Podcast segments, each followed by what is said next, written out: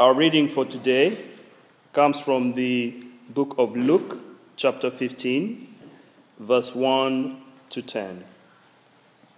And it's on page 1048. I will read. Now the tax collectors and sinners were all gathering round to hear Jesus. But the Pharisees and the teachers of the law muttered, This man welcomes sinners and eats with them. Then Jesus told them this parable Suppose one of you has a hundred sheep and loses one of them. Doesn't he leave the 99 in the open country and go after the lost sheep until he finds it? And when he finds it, he joyfully puts it on his shoulders and goes home. Then he calls his friends and neighbors together and says, Rejoice with me, I have found my lost sheep.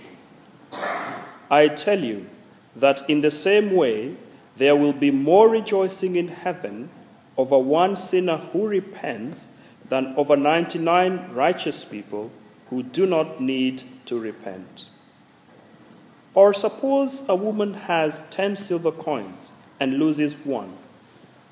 Doesn't she light a lamp, sweep the floor, the house, and search carefully until she finds it?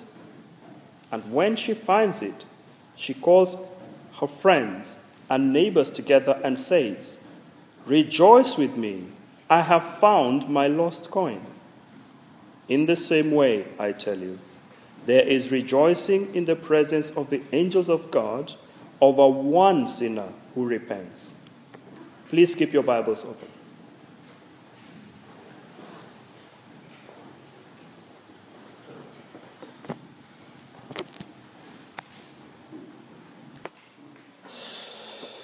Well, it's uh, a helpful thing to come into a part of the Bible with uh, an interesting question to start with. Here's my one to begin tonight. In what way would you say that someone on God's side feels differently to someone who isn't on God's side? In what way would there be a difference in the way that they feel? Some is a bit of a cheeky question, and I'm going to come up with a provocative answer. Difference? You can see in chapter 15, verse 1, there's joy in one hand, and in verse 2, you'll see there is muttering on the other. Tax collectors, sinners, happy to be with Jesus, and the Pharisees teach the law, muttering and grumbling. Now, joy isn't a surprising thing to read about the God of the Bible. When we read last week, if you were here, how God is responsible for a great banquet. And in this chapter, that was in chapter 14, in this chapter, chapter 15, you will see constant rejoicing. He brought them home rejoicing, rejoicing, rejoicing, all the way through. Joy goes with another big emotion that God has, which is love. You remember if you were here two weeks ago or three weeks ago that we did Luke chapter 13, where Jesus wanted to gather people to safety. But chapter 15 is the joy of just that very thing going on and taking place.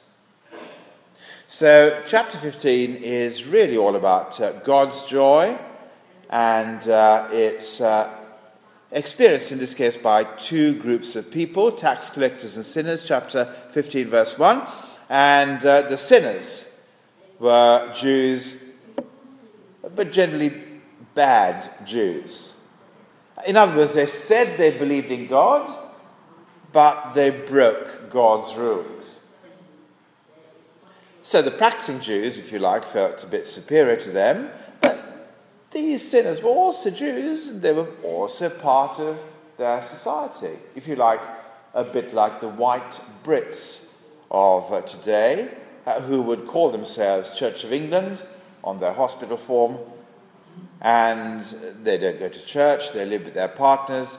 when their children are born, they go to the vicar wanting them to be baptized because they were done and want their children done as well because they still consider themselves to be part of the club. But tax collectors, well, they were the ones who society closed ranks on. They were the nasties that were subcontracted to collect Roman taxes from the Jewish people. And remember, these are days before there were any uh, regulatory bodies, so they could ask as much as they want, knowing that you still had to pay because they had the whole Roman government behind them. So you wouldn't say no. Therefore, they were hated on two counts. First, because they were helping the enemy, but second, because they were selfish and looking after themselves. Today, who might they be?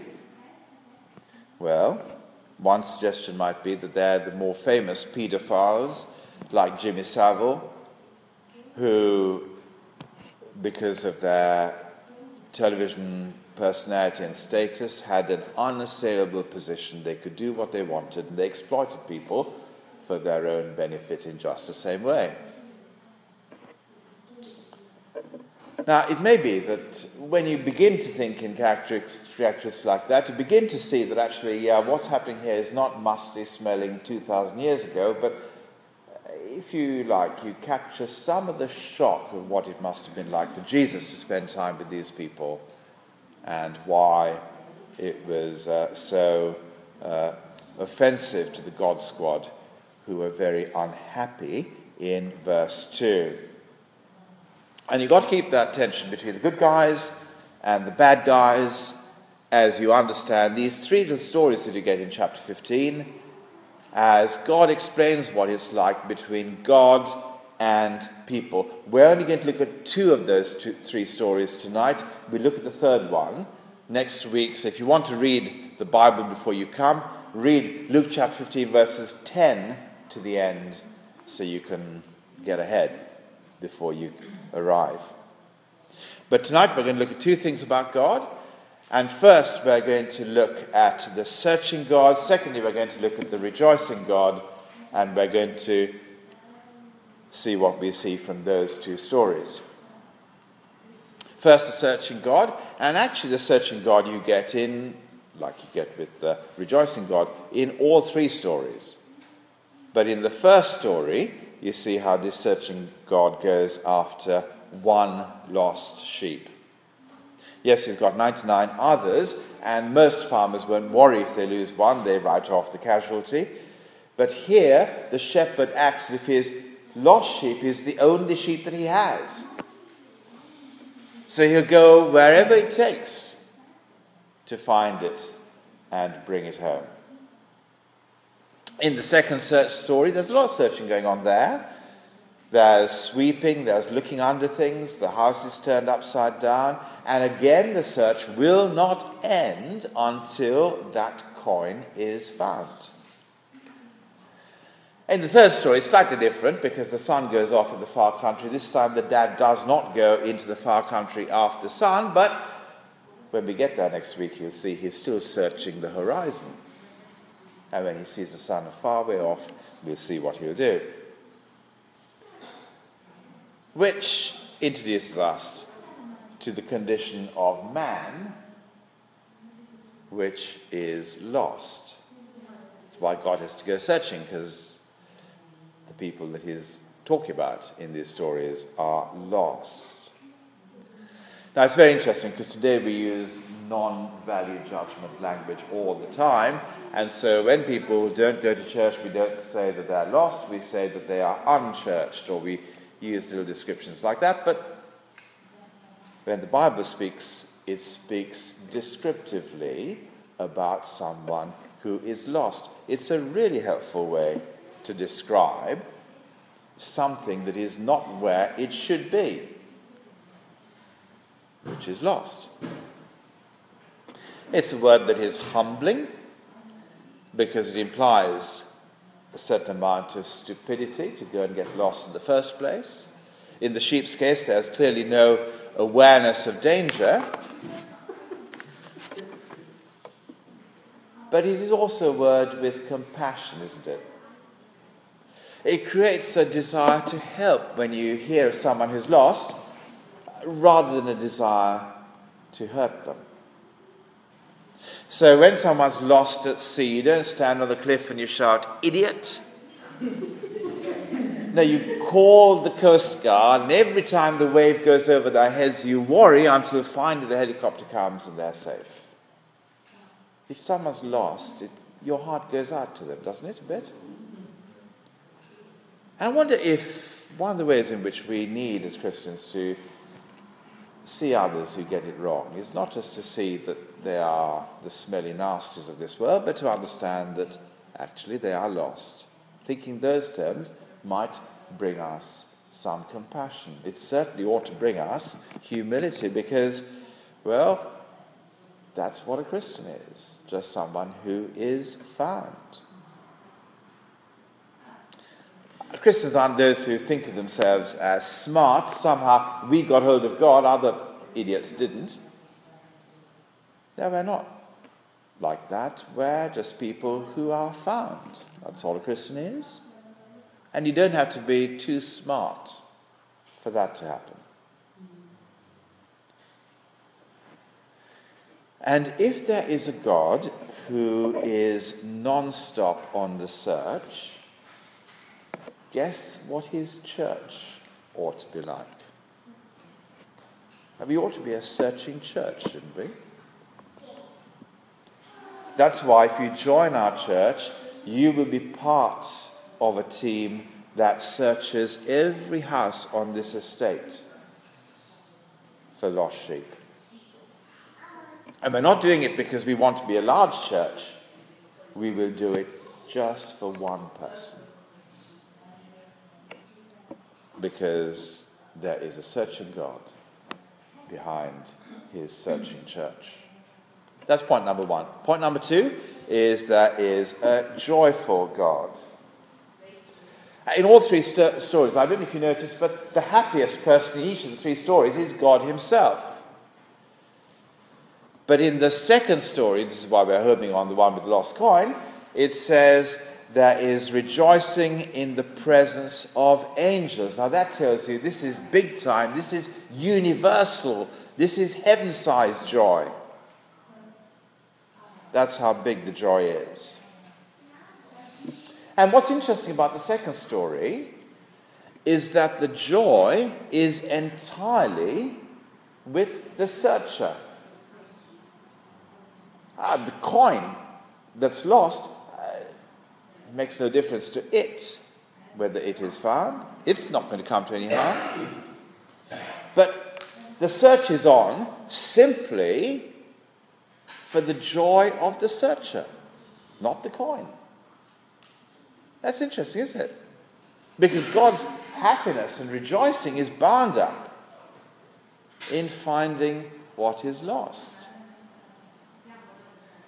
I would expect the joy to be all about restoring joy to us. And that's certainly true. The sheep is best with the shepherd, and the son is best when he's back at home. He'd be happier there. But with the coin story, the happiness is all in the God who searches and finds. And in a strange way, therefore, his joy is bound up with the finding of people who are lost. It's fascinating because we'd expect God to be self contained in his happiness, and we would certainly rush to say that God doesn't depend on people for anything. And that is certainly true in these stories. The sheep does depend on the shepherd, doesn't he?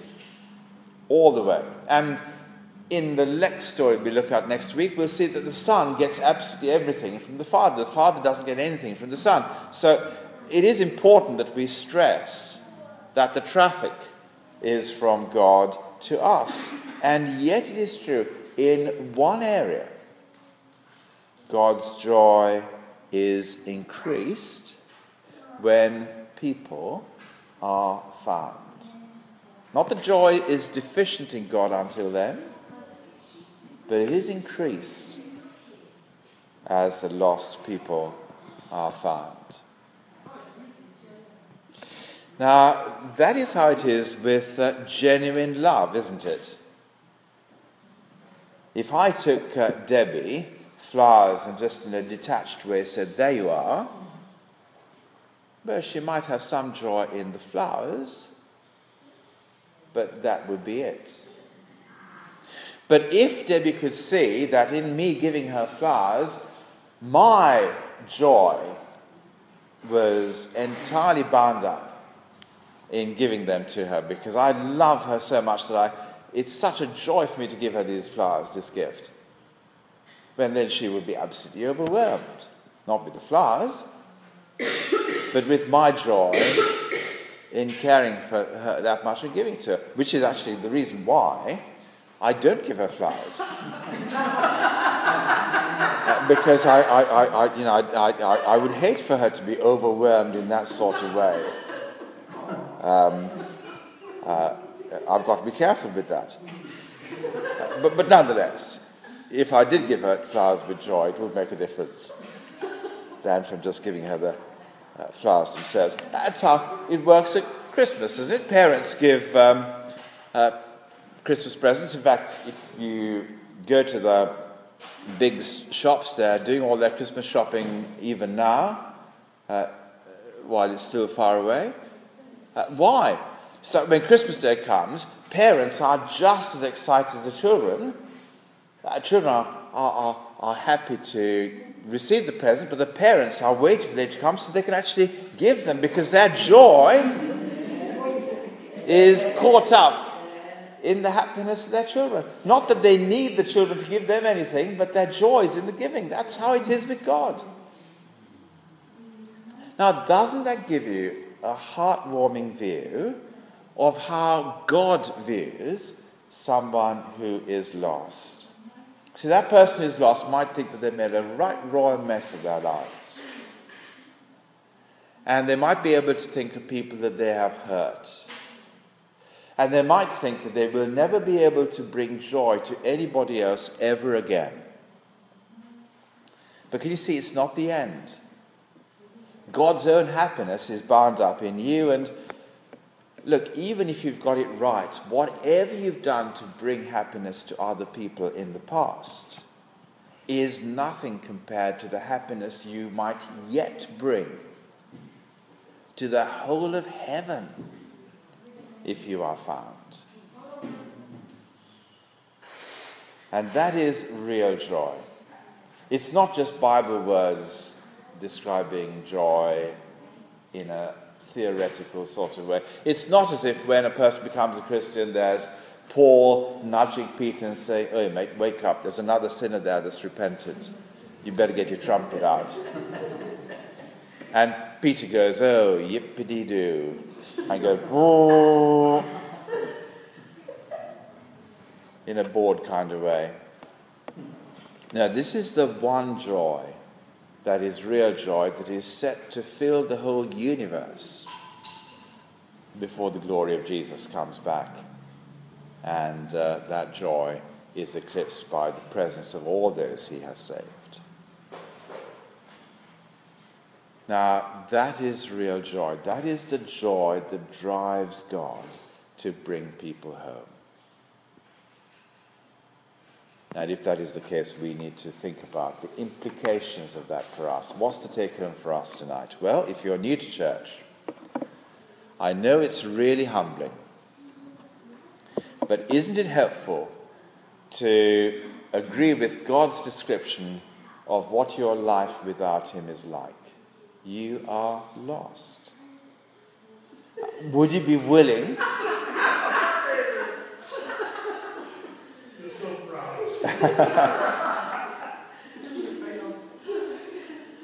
he looks like he wants to be lost, doesn't he? But can you see that actually that is what your life has been like? That in the end, there is lostness written everywhere. Would you be willing to admit that you are not where you should be? That is what the definition of lostness is. And then, would you be willing to be found? One of the people who followed Jesus, who heard him say this parable, a man called Peter, later wrote in a letter what it was like to become a Christian. Shall I read to you his lovely words? He said, For you were like sheep going astray, but now you have returned to the shepherd and overseer of your souls. 1 Peter chapter 2 verse 25. Friends, why not call out for God to find and rescue you tonight? That is all a lost person has to do when you have a God whose joy is bound up in finding and bringing people home. What happens if you're used to church? Have you caught yourself being critical rather than compassionate when other people have got it wrong?